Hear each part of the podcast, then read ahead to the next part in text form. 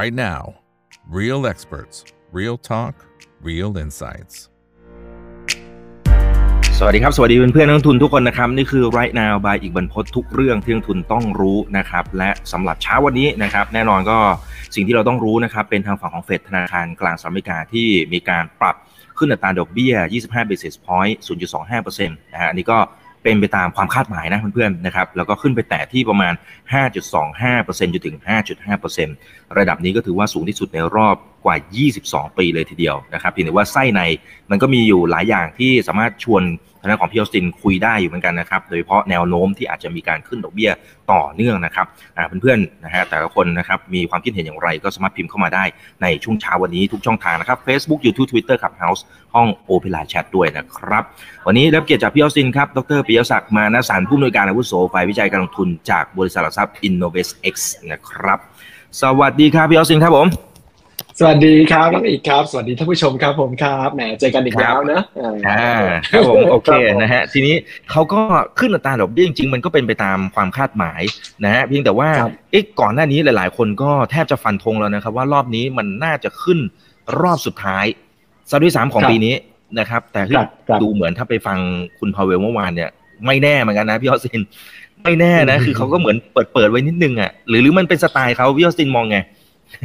ก็ใช่ก็คือเขาก็แน่นอนนะตัวเรื่องของ FOMC หรือว่าเฟดเนี่ยภาพหลักก็คือเขาก็คงต้องส่งสัญญาณ คือถ้าเป็นสับสับที่เราเรียกกันเล่นๆก็อาจจะว่าเล่นใหญ่หน่อยนึงนะก็ต้องส่งสัญญาณว่ายังยังพร้อมที่จะขึ้นต่อได้นะ ถ้ามีความเสี่ยงในเรื่องของเงินเฟ้อนะ แล้วก็ พอส่งสัญญาณเช่นนี้เนี่ยมันก็จะทำให้ตัวนักลงทุนก็หรือว่าตลาดเนี่ยก็อาจจะมองภาพว่าเออก็ยังไม่ได้ปิดประตูการขึ้นดอกเบี้ยนะก็แสดงว่าก็ยังจะมีนโยบายการเงินที่ตึงตัว ซึ่งคุมเงินเฟอ้อได้นะครับผมก็ก็เป็นภาพเช่นนั้น แต่ว่าถ้ามองภาพที่ที่อย่างที่เราเคยคุยกันมาเสมอๆเนอะจริง ๆ พี่ก็มองว่าตั้งแต่เดือนพฤษภาเนี่ยควรจะเป็นการขึ้นครั้งสุดท้ายแล้วล่ะ นะครับผมแล้วก็ตัวเลขดอกเบี้ยล่าตัวเลขเงินเฟ้อล่าสุดที่มันลดลงค่อนข้างแรงมากนะจาก 4%มา 3%เนี่ยมันก็ส่งสัญญาณชัดเจนนะครับผมพร้อมๆ กับตัวภาพของเศรษฐกิจโลกแล้วก็เศรษฐกิจอเมริกาที่ชะลอลงนะก็จริง ๆ ก็เป็นการส่งสัญญาณนะจริง ๆ หลายฝ่ายเนี่ยก็มองภาพว่าไม่ควรจะขึ้นแล้วล่ะแม้แต่เท่าที่เห็นล่าสุดที่ผ่านมานะก็มีอดีตตัว FDIC อะตัวคณะกรรมการสถาบันประกันเงินฝากนะครับผมที่เป็นประธานเนี่ยเขาก็เขียนบทความลงใน Financial Times นะว่าเขารู้ว่าตลาดรวมถึงสิ่งที่สัญญาณที่ ตัวคณะกรรมการนโยบายการเงินในส่งสัญญาณคือพร้อมที่จะขึ้นอีกครั้งนี่เขาเขียนก่อนที่จะขึ้นนะ แต่ว่าจริง ๆ ไม่ควรจะขึ้นแล้วนะครับผมก็โอเค แต่ว่าเรามาโฟกัสออนในตัวเรื่องของการขึ้นดอกเบี้ยก่อนนะในครั้งนี้ว่าว่ามีสัญญาณอะไรบ้างนะครับผมอย่างที่น้องอีกได้เรียนไปนะเป็นการขึ้นไปสู่ 5.25 ถึง 5.5 นะครับ ค่ากลางก็ 5.38 เนอะซึ่งก็เป็นอันดับระดับที่สูงที่สุดในรอบ 22 ปีนะแล้วก็อย่างที่น้องอีกว่าก็คือไม่ได้ปิดประตูในเรื่องของการที่จะขึ้นดอกเบี้ยต่อนะฮะ แต่ว่าก็แน่นอนเป็นการประชุมเป็นการพิจารณาในการประชุมไปนะแต่ละการประชุมไปก็คือเป็นเป็นมีติ้ง by meeting หรือว่าจะเรียกว่า data dependent ก็ได้นะ ดูตามข้อมูลเนอะแล้วก็ ภาพเนี่ยครั้งนี้เขาค่อนข้างส่งสัญญาณในเรื่องของการที่เศรษฐกิจแข็งแกร่งเกินคาดนะครับผมนะเปลี่ยนคำว่า modest pace เนี่ย growth เนี่ยนะฮะไปสู่ moderate level นะก็คือเป็นระดับกลางขึ้นในระดับหนึ่งเนอะแล้วก็ที่น่าสนใจก็คือตัวเรื่องของ staff เนี่ยนะส่งสัญญาณเปลี่ยนการคาดการณ์นะครับผมที่เคยมองว่าจะเกิดตัว recession ในปีนี้กลายเป็นว่าเป็นการชะลอตัวลงอย่างเห็นได้ชัดในปลายปีนี้ noticeable slowdown นะแต่ว่า ไม่คิดว่าจะเกิดตัวเรื่องของ recession หรือเศรษฐกิจถดถอยนะครับผมซึ่งอันนี้นี่น่าสนใจถ้าเฟดมั่นใจอะไรหรือว่าคุณโพเวลมั่นใจอะไรในภาพนี้เนี่ยมักจะเกิดกลับด้านหรือเปล่านะครับผมวันนี้เราเห็นตั้งแต่คุณโพเวลมาใหม่ ๆ เมื่อหลายปีก่อนเลยนะว่า เศรษฐกิจอเมริกาแข็งแกร่งตอนปีประมาณ 1819 เนอะแล้วก็หลังจากนั้นนี่ก็ชะลอลงอย่างค่อนข้างรวดเร็วตามภาพของเศรษฐกิจโลกคือตั้งแต่ตอนนั้นเลยนะครับผมตอนช่วงปี 2020 ต่อ 21 เนี่ยก็บอกว่าเงินเฟ้อเนี่ยจะเป็น transitory แต่ว่าก็กลายเป็นอย่างที่เราเห็นนะก็คือไม่ไม่ชั่วคราวเลย ขึ้นมาแรงมากจนกระทั่งกดในเรื่องของต้องขึ้นดอกเบี้ยสูงเพื่อกดเงินเฟ้อนะครับโอเคมาค่อยว่ากันในจุดนั้นนะ อันที่ 3เขาก็ยังส่งสัญญาณในเรื่องของการที่ว่าตัวนโยบายการเงินนี้ต้องใช้ระยะเวลาก่อนที่จะเห็นผลนะหรือว่า full effect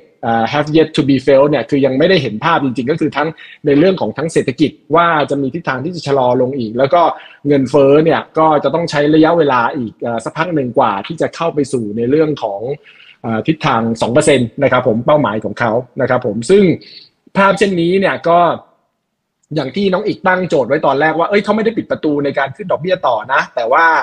ตลาดเนี่ยก็ไม่ได้มองภาพว่าจะขึ้นต่อแล้วล่ะนะครับผมก็ในการประชุมครั้งหน้าเนี่ยให้โอกาสขึ้นใน 23%โอกาสคงระดับเดิมที่ 77%นะฮะแล้วก็หลังจากนั้นเนี่ยก็มีทิศทางที่เริ่มปรับลดลง ขึ้นนะฮะโดยเฉพาะในปีหน้านะครับผมแล้วก็มองภาพว่าจะลงไปอยู่ที่ 3.88 นะครับผมซึ่งถ้าดูก็คือประมาณ 150 บิปจากปัจจุบันก็คือลงไปเปอร์เซ็นต์ครึ่งเนี่ย ภายในปี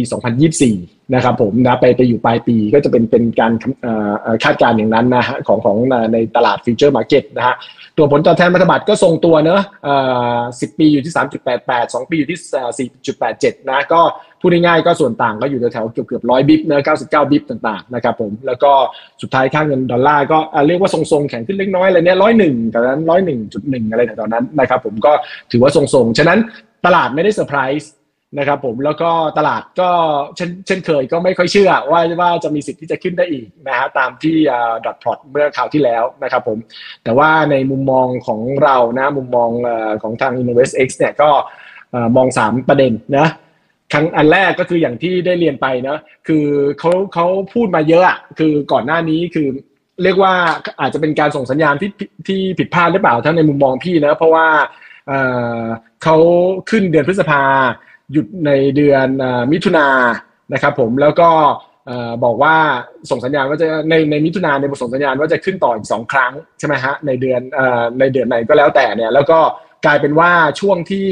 ก่อนหน้านี้เนี่ยคณะกรรมการนโยบายการเงินก็ออกมาพูดอย่างนี้เต็มไปหมดนะครับผมจนกระทั่งไซเลนต์พีเรียดไปไซเลนต์พีเรียดก็คือว่าเขาพูดไม่ได้ใช่ไหมฮะตอนนั้นคือเกิดในเรื่องของดอกเบี้ยเงินเฟ้อออกมาพอดี เงินเฟ้อออกมาต่ำกว่าคาดมากนะครับผมแล้วก็สัญญาณเศรษฐกิจก็แล้วแต่มุมมองแต่ละคนเนะแต่ว่าสัญญาณที่พี่เห็นเนี่ยก็เป็นสัญญาณที่ชะลอลงมากขึ้นนะครับผมจริง ๆก็เอ่อก็จริง ๆ ก็อย่างที่เรียนไปก็คือไม่ควรที่จะขึ้นแล้วล่ะนะครับผมแล้วก็ค่อยให้ผลของดอกเบี้ยที่สูงเนี่ยมันมันส่งผลไป แต่ว่าเขาก็จำเป็นต้องขึ้นเพราะาพูดไปแล้ว เหมือนกับตอนเมื่อเดือนเมื่อเดือนมิถุนาเนี่ยจริง ๆ ตัวเลขก่อนหน้านี้เนี่ยเหมือนดูดีครับสักพักหนึ่งนะแต่ว่า ตัวเรื่องของคณะกรรมการเนี่ยหลายท่านโดยเฉพาะรองประธานเฟดนะครับผมไปไปพูดว่าไม่ควรจะขึ้นแล้วเออหมายถึงว่าคราวต่อไปคราวเดือนเดือนมิถุนาจะเป็นการพอสก็เลยจะเป็นต้องคล้ายๆคำพูดเขาผูกมัดอะเขาก็เลยไม่ได้จำเป็นต้องขึ้นแล้วก็มาขึ้นคราวนี้ ซึ่งจริง ๆ ความจำเป็นมันมันไม่มีแล้วนะฮะถ้าถ้ามองในภาพนี้นะครับผมแล้วก็แน่นอนนะมุมมองของเราก็ยังเช่นเดิมว่าการขึ้นเนี่ยมันจะขึ้นไปถึงอ่าหมายถึงการขึ้นเนี่ยคงหยุดแล้วล่ะครั้งนี้เป็นครั้งสุดท้าย แล้วก็ คงไปถึงเดือนพฤศจิกาตัวเลขเศรษฐกิจก็จะชะลอลงมากขึ้นนะครับผมแล้วก็ทำให้เฟดอาจจะต้องลดดอกเบี้ยในในปีนี้นะครับผมแล้วก็จริงๆ คราวนี้เนี่ยถ้ามีเวลาถ้ายังพูดทันเนี่ยอาจจะมองภาพไปยังปีหน้าได้เลยนะครับผมพี่ก็มีการคาดการทาง InnovestX เนี่ยก็มีการคาดการไปจนถึงปีหน้าแล้วว่าผ่าหรือว่า movement ของตัวดอกเบี้ยจะเป็นยังไงพร้อมๆกับเศรษฐกิจพร้อมๆ กับในเรื่องของ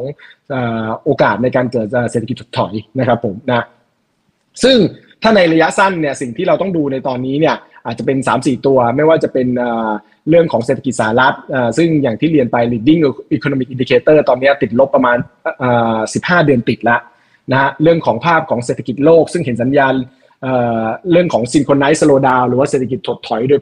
ชะลอตัวลงอย่างพร้อมเพรียงกันเนี่ยเริ่มเห็นมากขึ้นนะเมื่อต้นสัปดาห์ที่ผ่านมาจาก PMI นะเรื่องของเงินเฟ้อแล้วก็เรื่องของสินเชื่อที่เริ่มเห็นสัญญาณของการหดตัวมากขึ้นนะครับ ผมก็ ก็เราก็เชื่อว่าอย่างที่ได้เรียนไปว่าภาพเนี่ยดอกเบี้ยที่พีคแล้วเนี่ยต่อไปมันจะนำมาซึ่งเศรษฐกิจชะลอตัว แล้วก็ในเรื่องของภาวะถดถอยที่อาจจะเริ่มเห็นมากขึ้นครับผมครับ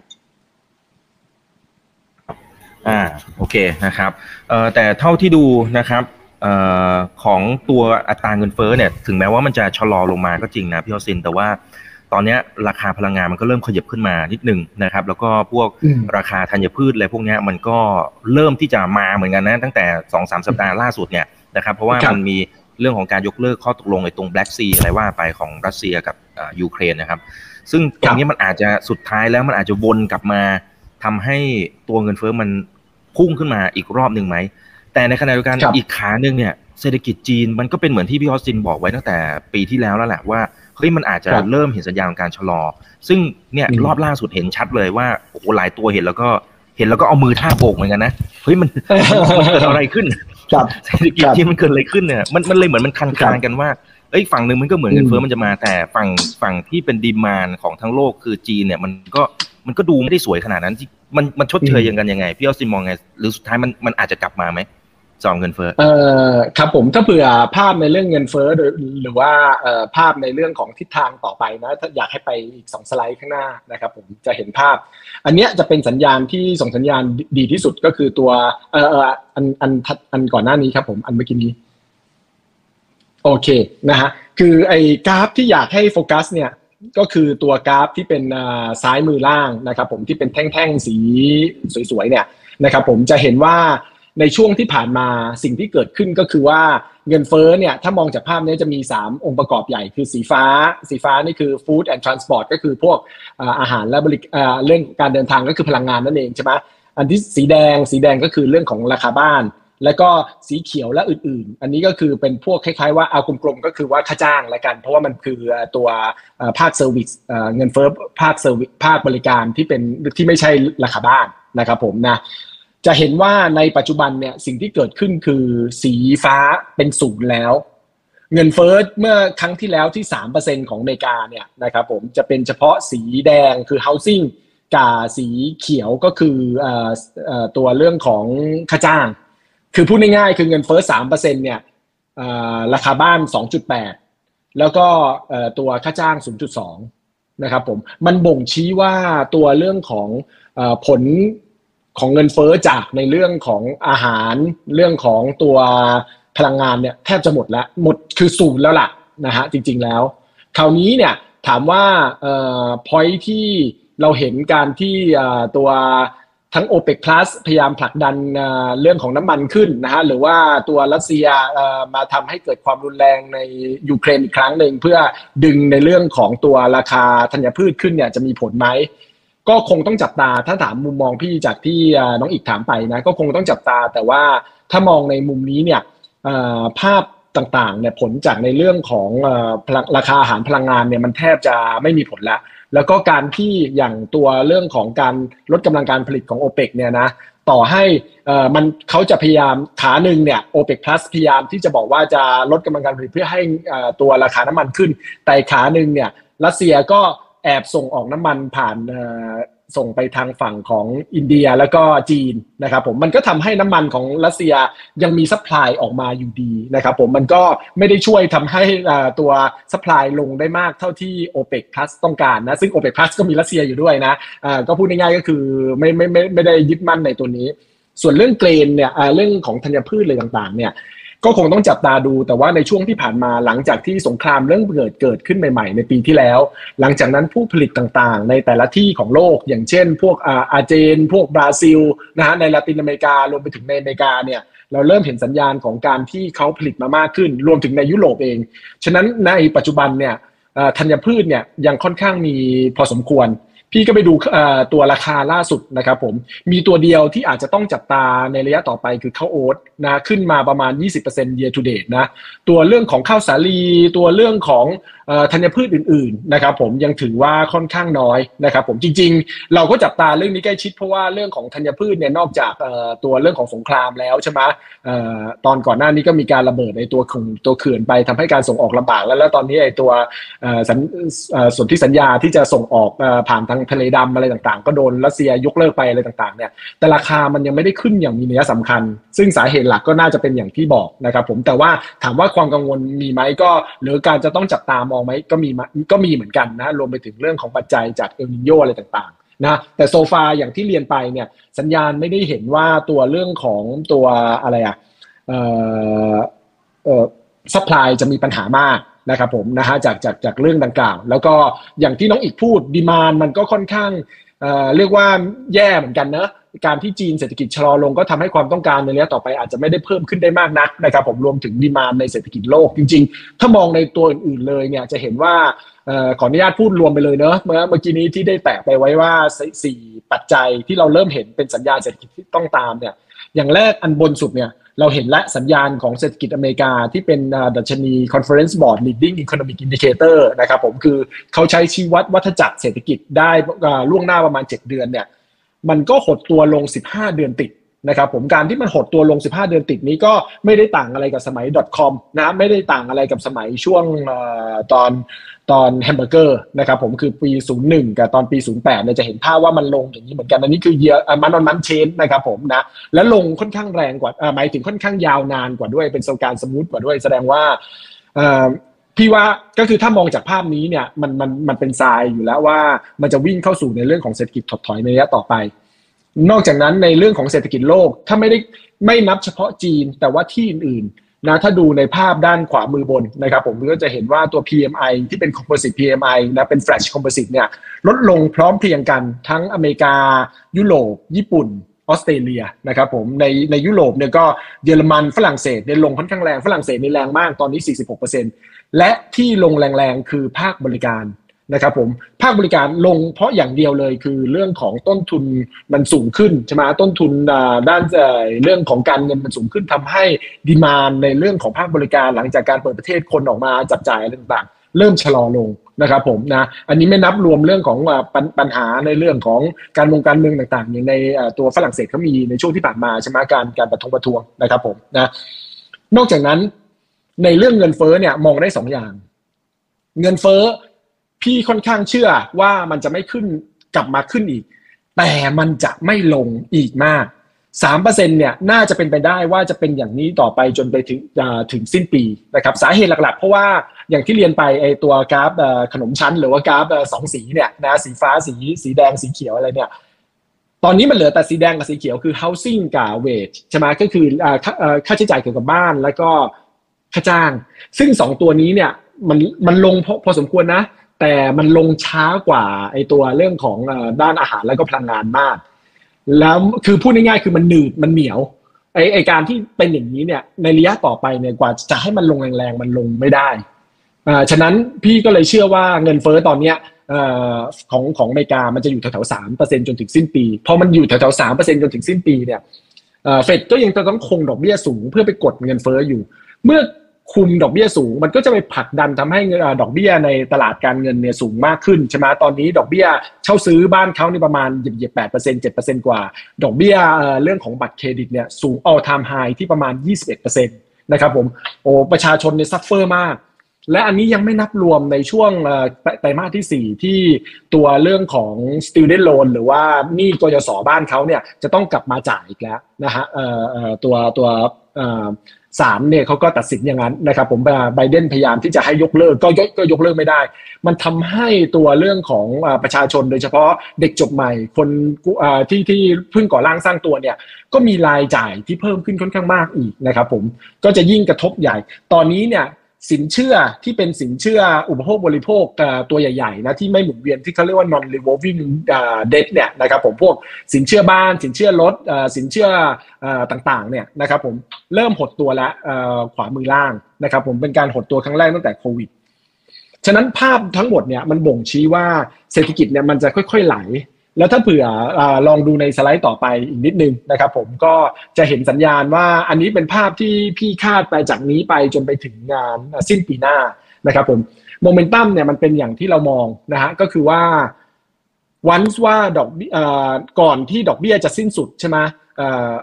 การขึ้นเนี่ยก็คือดอกเบี้ยจะพีคอย่างที่เราเห็นในการประชุมในคราวนี้เนี่ยก่อนหน้านี้เงินเฟอ้อจะพีคก่อน ซึ่งเงินเฟอ้อเนี่ยมันพีคก่อนตั้งแต่เมื่อมิถุนาปีที่แล้วที่ 9.1 ตอนนี้เงินเฟอ้อเหลือ 3 แต่ดอกเบี้ยมันจะมาพีคในในเนี่ยตอนนี้ที่ 5.38 นะครับผมสิ่งที่เราเห็นในช่วงที่ผ่านมาก็คือภาคบริภาคการผลิตแย่แล้วและเมื่อดอกเบี้ยพีคเนี่ยสิ่งที่จะเกิดขึ้นคือภาคบริการจะแย่ ซึ่งภาคบริการก็เริ่มแย่อย่างที่เรามองเลยนะครับผมก็ก็ไอ้ซิงโครไนซ์โลดาวที่พี่พูดเมื่อกี้เนี้มันเกิดจากภาคบริการที่เริ่มแย่เนี่ย ฉะนั้นตามหลักการเนี่ยจริง ๆ ไม่ควรที่จะขึ้นดอกเบี้ยแล้ว แต่ว่าโอเคก็เขาเขามีสิทธิ์ที่จะขึ้นเขาเขามี authority ใช่ไหมเขาเป็นมีมีอำนาจในด้านนี้ก็ก็เขาขึ้นก็ได้นะแต่ว่าวันว่าขึ้นเนี่ยภาคบริการในระยะต่อไปจะเริ่มดึงเศรษฐกิจอื่น ๆ โดยเฉพาะการจ้างงานให้แย่ตามนะครับผมเราก็ยังคงเชื่อว่าตัวเรื่องของจากโมเดลพี่นะฮะว่าเรื่องการจ้างงานภาคเกษตรนะนอนฟาร์มเพโรจะเริ่มเข้าสู่แดนลบในเดือนพฤศจิกา ซึ่งตอนนั้นเนี่ยจะทำให้ดอกเบี้ยจะสามารถที่จะเริ่มลงได้ พร้อมๆกับตัวเรื่องของอฝั่งของ GDP ที่จะเริ่มเข้าสู่แดนติดลบนะเยียร์เยียนะ แล้วก็หลังจากนั้นเนี่ยปีหน้าต้นปีหน้าจะไม่สวยนะครับผมจะเรื่องของเศรษฐกิจจะติดลบ3ไตรมาสติดตาอันนี้ตามการคำนวณของพี่นะครับตามโมเดลนะจะติดลบ3ไตรมาสติด ซึ่งจะทำให้ตัวเรื่องของภาคการผลิตภาคบริการเนี่ยชะลอตัวต่ำกว่า 40 นะครับผมต่ำกว่า 50 โทษครับ โดยเฉพาะภาคการผลิตเนี่ยยาวเลย แล้วก็ภาคบริการก็จะลงมาต่ำกว่า 50 หน่อยๆด้วยนะ ปัจจุบันเขาอยู่ที่ประมาณ 50 53 52 53นะครับผมนะ จะจะลงมาค่อนข้างมากนะในขณะที่ตัวเรื่องของภาคยอดค้าปลีกเอยเรื่องของการลงทุนนะฮะตัวคำสั่งซื้อสินค้าคงทนเองเนี่ยจะเข้าสู่แดนลบเยอะขึ้น ซึ่งตอนนี้คำสั่งซื้อสินค้าคงทนก็เข้าสู่แดนลบแล้วนะการผลิตภาคอุตสาหกรรมก็เข้าสู่แดนลบแล้วนะครับผม ดอกเบี้ยจะลงทั้งหมด 150 บิปเหมือนกับที่ CME Group คาด แต่พี่เชื่อว่าดอกเบี้ยเนี่ยจะมาคอนเซนเทรตในการลงในอยู่ในในครึ่งปีแรกของปีหน้านะครับผม จะลงพฤศจิกาธันวา มกรา มีนา พฤษภา และก็มิถุนา ดอกเบี้ยก็จะลงจาก 5.38 ไปอยู่ที่ 3.88 นะครับผมเหมือนกับที่ CME พูดไว้แต่ CME เนี่ยไปดูผ่าของเขาเนี่ยจะยาวขึ้น นะครับผมของพี่เนี่ยเชื่อว่าสั้นกว่านั้นนะครับผมแล้วก็ลงลงเท่านี้ แล้วอันนี้แล้วแต่คนเลยพี่เข้าใจว่ามีอย่าง Credit Suisse นะตัว Research House ของเขาเนี่ยเขาเชื่อว่าจะลงคราวเดียวในเดือน 11 250 บิตดอกเบี้ยนะ ลงควบใช่ควบขนาดนั้นเลย แล้วก็เศรษฐกิจก็จะไม่ถดถอยยังจะเป็นบวกต่อไปนะมันอันนี้แล้วแต่คนซึ่งตามหลักการจริง ๆ ถ้ามองภาพนะ การในในเรื่องของตอนการลดดอกเบี้ยในสองสามครั้งหลังของทางเฟดเนี่ยเขาทำอย่างที่เครดิตสวิสว่าคือลดแรงและเร็วมาก สาเหตุที่เขาทำอย่างนั้นแสดงว่ามันเกิด financial crisis ตอน2 2000ใช่ไหม2008 ก็คือแฮมเบอร์เกอร์ตอน 2001 ก็คือตัว .com นะครับผมก็มีปัญหาเนี่ยเขาก็ลดดอกเบี้ยค่อนข้างเร็วนะแต่แต่ก็คือถ้าเผื่อใช้โมเดลในด้านเศรษฐกิจเนี่ย ก็คือมันจะกำลังจะ deteriorate แล้วเมื่อมันหมายถึงเศรษฐกิจมันกำลังชะลอตัว ซึ่งถ้าเศรษฐกิจชะลอตัวดอกเบี้ยก็จะค่อยๆ ก็ก็จะลดอย่างเนี่ยยี่ห้า bip ยี่ห้า bip ต่อการประชุม อันนี้แล้วแต่มุมมองเลยนะครับผมน้องอีกเปิดกลับมาในสไลด์นี้ดีดีมาก เพราะว่ามันบ่งชี้ว่าในปัจจุบันเนี่ยสิ่งที่เกิดขึ้นคือดอกเบี้ยนโยบายที่แท้จริง หรือว่าดอกเบี้ยที่ลบเงินเฟ้อกราฟขวาล่างเนี่ยมันเริ่มเป็นบวกแล้วมันพุ่งขึ้นเป็นบวกแล้วขึ้นเป็นบวกค่อนข้างแรงนะครับผมนะอยู่แถวๆสองเปอร์เซ็นต์นะครับผมซึ่งภาพตัวเนี้ย จากนี้ไปเนี่ยดอกเบี้ยนโยบายอยู่ที่ 5.38 เงินเฟ้ออยู่ที่3%นะฉะนั้นดอกเบี้ยนโยบายที่แท้จริงจะอยู่แถวๆ2 2%กว่าๆเนี่ย2.35 2.31 ไล่ไปจนถึงสิ้นปีเนี่ยเศรษฐกิจรับไม่ได้แน่นอนนะครับผมแล้วยิ่งปัจจัยเสี่ยงต่างๆ ที่เข้ามามากขึ้นอย่างที่ได้เรียนไป ยังไงยังไงเราก็จะเห็นภาพของเศรษฐกิจที่มีความเสี่ยงแล้วก็เข้าสู่ภาวะถดถอยในในช่วงปลายปีรวมถึงต้นปีหน้าครับผมครับ อืมครับ อ่าเรื่องของถดถอยจริง ๆ ก็มีหลายคนก็แสดงความคิดเห็นเข้ามาเหมือนกันนะครับอ่าเดี๋ยวทักทายก่อนแล้วกันเนาะนะครับ คุณภูริศบอกว่าเจอดรออสตินที่ฟิตเนสบ่อยมาก แต่ไม่กล้าทักจริงอ๋อครับครับขอบคุณครับมาหลังมาทักได้เลยทักได้ทักได้นะครับ ถ่ายรูปได้นะครับ โอเคนะสกายบอกรถติดฟังเพลินเลยนะขอบคุณดรออสตินด้วยนะครับ ปีหน้ามันยังมีอะไรให้เราหวังไหมอ่านะสกายถามก็ อย่างที่เรียนไปก็คือปีหน้าก็คือครึ่งปีแรกก็คือช่วงภาวะเศรษฐกิจถดถอยนะครับผมอของยุโรปเนี่ยของอเมริกาเรียนไปแล้วว่า เราเห็นปลายปีนี้ต่อไปต่อปีหน้านะครับผมแล้วก็ค่อยฟื้นในครึ่งปีหลังนะครับผมแต่ถ้าเผื่อเรามองภาพว่าตลาดหุ้นเนี่ยเขาเขาโปรเจกต์ภาพแบบนี้ก่อนเนี่ยการที่หุ้นยังขึ้นอยู่หรืออะไรต่างๆเนี่ยคือตลาดหุ้นเนี่ยอาจจะมองข้ามไปปีหนึ่งแล้วนะฮะก็ก็เป็นไปได้นะครับผมในยุโรป เศรษฐกิจน่าจะถดถอยทั้งทั้งปีนี้ต่อเนื่องปีหน้านะครับผมนะเราเห็นตัว PMI อย่างที่ได้เรียนไปฝรั่งเศส เยอรมันแย่มากนะฝรั่งเศสผู้นำบริการแย่ตัวเยอรมันผู้นำด้านการผลิตด้านอุตสาหกรรมแย่นะครับผมก็ก็แสดงว่าทั้งทั้งปีนี้เนี่ยมีสิทธิ์ที่จะเข้าสู่แดนลบ แล้วก็อาจจะลากไปสู่ปีหน้าด้วยนะครับผม ญี่ปุ่นอาจจะเป็นเศรษฐกิจที่อาจจะโอเคในระดับหนึ่งนะครับผมคงต้องติดตามในเรื่องของอวันศุกร์นี้เนอะที่ BOJ จะมีการประชุมกันนะครับผมว่าตัวเรื่องของ yield curve control เขาจะมีการยืดหยุ่นแค่ไหน ซึ่งพี่เชื่อว่าคงไม่ได้ยืดหยุ่นมากนะครับผมอาจจะมีการขยายมากขึ้นนิดหน่อยนะครับผมแต่ว่าแน่นอนยังไงเรื่องของการลดดอกเบี้ยเนี่ยคงการขึ้นดอกเบี้ยคงไม่เห็นในปีนี้นะจ๊ะแล้วเศรษฐกิจญี่ปุ่นกำลังได้ปัจจัยบวกจากเรื่องของค่าเงินเยนที่อ่อนเงินเฟ้อที่ขึ้นมาจากที่เขาเกิดภาวะเงินฝืดหรือว่าที่เรียกว่าทศวรรษที่หายไปอยู่สองสามทศวรรษเนี่ยเขาตอนนี้เขากำลัง enjoy ในในในภาพเหล่านี้ จีนนะฮะสิ่งที่เกิดขึ้นคือความเสี่ยงที่จะเป็น secular stagnation หรือว่าการถดถอยอย่างยาวนานมีมากขึ้น จีนเนี่ยกับกลายไปเป็นเหมือนญี่ปุ่นเมื่อเมื่อตอนต้นปี 90 ซึ่งตอนนั้นเนี่ย bubble ในภาคอสังหาแตกนะครับผมแล้วก็กว่าที่จะ BOJ จะลดดอกเบี้ยเนี่ยใช้เวลาพอสมควรจาก 6%เหลือ 0%นะนะซึ่งมันก็ทำให้เงินเฟ้อต่ำให้อะไรต่ำแล้วก็ลากยาวนะครับผมของจีนเนี่ยปัจจุบันเนี่ยสัญญาณเริ่มเห็นคล้ายกันมากขึ้นตัวพลิตบูโรเมื่อต้นสัปดาห์ก็ไม่ได้มีมาตรการเรื่องของกระตุ้นอย่างมีนัยสำคัญนะครับผมนะไทย นะครับผมก็คงต้องติดตามการเมืองเนะเราคุยกันเล่นๆเมื่อวานนี้หน่อยหนึ่งชัดๆกันเนี่ยก็ก็สถานการณ์ก็อาจจะน่ากังวลมากขึ้นนะพี่ก็มองภาพว่าตัวจากนี้ จากนี้ไปเนี่ยนะในเดือนในเดือนหน้าเนี่ยเป็นเดือนที่ค่อนข้างน่าสนใจนะครับ development อะไรต่างๆ พัฒนาการต่างๆ ในด้านการเมืองที่เข้ามาเนี่ยก็แน่นอนว่ามีผลกระทบต่อในเรื่องของเศรษฐกิจในระยะต่อไปค่อนข้างแน่นอนนะครับผมเอาเอาเอาเป็นภาพประมาณนี้ดีกว่านะนอกจากนั้นไทยยังมีความเสี่ยงอยู่อีก 3-4 อย่าง ไม่ว่าจะเป็นเรื่องของการส่งออกนะเมื่อวานการส่งออกก็ติดลบประมาณ6%ใช่ไหมฮะต่อเนื่องเป็นประมาณ 8-9 เดือนติดเลยนะครับผมก็ก็เป็นภาพบ่งชี้เช่นนั้นนะครับผมท่องเที่ยวก็ไม่ได้ฟื้นขึ้นอย่างมีนัยสำคัญนะครับผมนะภาคตัวเรื่องของการเมืองที่มีปัญหามันก็จะทำให้เรื่องของการคลังนะเป็นนโยบายการคลังที่หดตัวโดยพฤตินัย เพราะว่าภาครัฐเนี่ยการเบิกจ่ายอะไรต่างๆ ก็มีปัญหานี้ไม่ได้นับรวมเรื่องงบประมาณเลยนะ แต่ว่ามองในเรื่องของตัวการบริหารราชการแผ่นดินของกระทรวงทบวงกรมในปัจจุบันเนี้ยข้าราชการตำแหน่งใหญ่ ๆ ที่ที่จะมาดูในเรื่องของหน่วยงานใหญ่ๆเนี่ยตอนนี้โหด ต่างๆ เพราะว่าจะอนุมัติได้เนี่ยก็ต้องไปผ่านในเรื่องของกรกกตพูดง่ายๆก็คือว่าจะอนุมัติข้าราชการประจำระดับอธิบดีระดับใหญ่ๆเนี่ยต้องไปขอยื่นให้กกตคณะกรรมการการเลือกตั้งเนี่ยอนุมัติเป็นลายเป็นลายครั้งไปนะครับผมมันทำให้พอหัวไม่มีเนี่ยใช่ไหมฮะมันก็ทำให้การบริหารต่างๆ มีปัญหาการเบิกจ่ายอะไรต่างๆ ก็มีปัญหานะการเงิน แบงก์ชาติก็ส่งสัญญาณชัดเจนว่าถึงแม้เงินเฟ้อจะ 0.2 ก็ไม่ concern ถึงแม้ความเสี่ยงการเมืองจะมีมากขึ้นก็ไม่ concern พร้อมที่จะขึ้นดอกเบี้ยต่อเนื่องนะครับผม ก็แล้วตอนนี้สินเชื่อต่างๆ ก็เริ่มหดตัวแล้ว NPL ก็เริ่มมีความเสี่ยง SM สินเชื่อ Special Mention เนี่ยขึ้นค่อนข้างสูงมากนะครับผม ก็ก็รวมไปถึงเรื่องของมาตรการที่จะผ่อนปลนในด้านสินเชื่อก็จะยุตินะครับผม ฉะนั้นอันนี้เป็นความเสี่ยง ที่เกือบทั้งหมดและสุดท้ายที่ต้องจับตาและลากยาวไปสุดปีหน้าก็คือเอลนิโย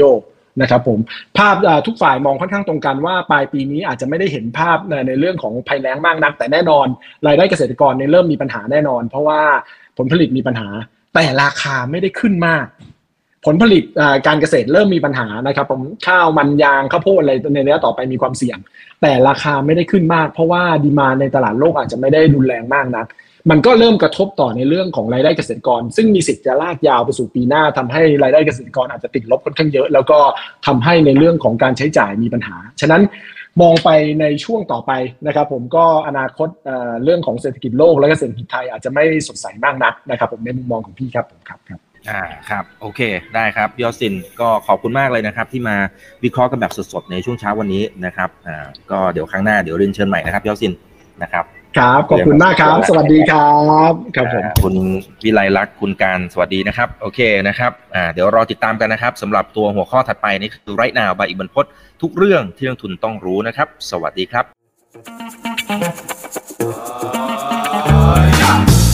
ถ้าชื่นชอบคอนเทนต์แบบนี้อย่าลืมกดติดตามช่องทางอื่นๆด้วยนะครับ ไม่ว่าจะเป็น Facebook, YouTube, Line Official, Instagram และ Twitter จะได้ไม่พลาดการวิเคราะห์และมุมมองเศรษฐกิจ และการลงทุนดีๆ แบบนี้ครับ อย่าลืมนะครับว่าเริ่มต้นวันนี้ดีที่สุด ขอให้ทุกท่านโชคดี และมีอิสรภาพในการใช้ชีวิต ผม อีกบรรพฒนาเพิ่มสุขครับ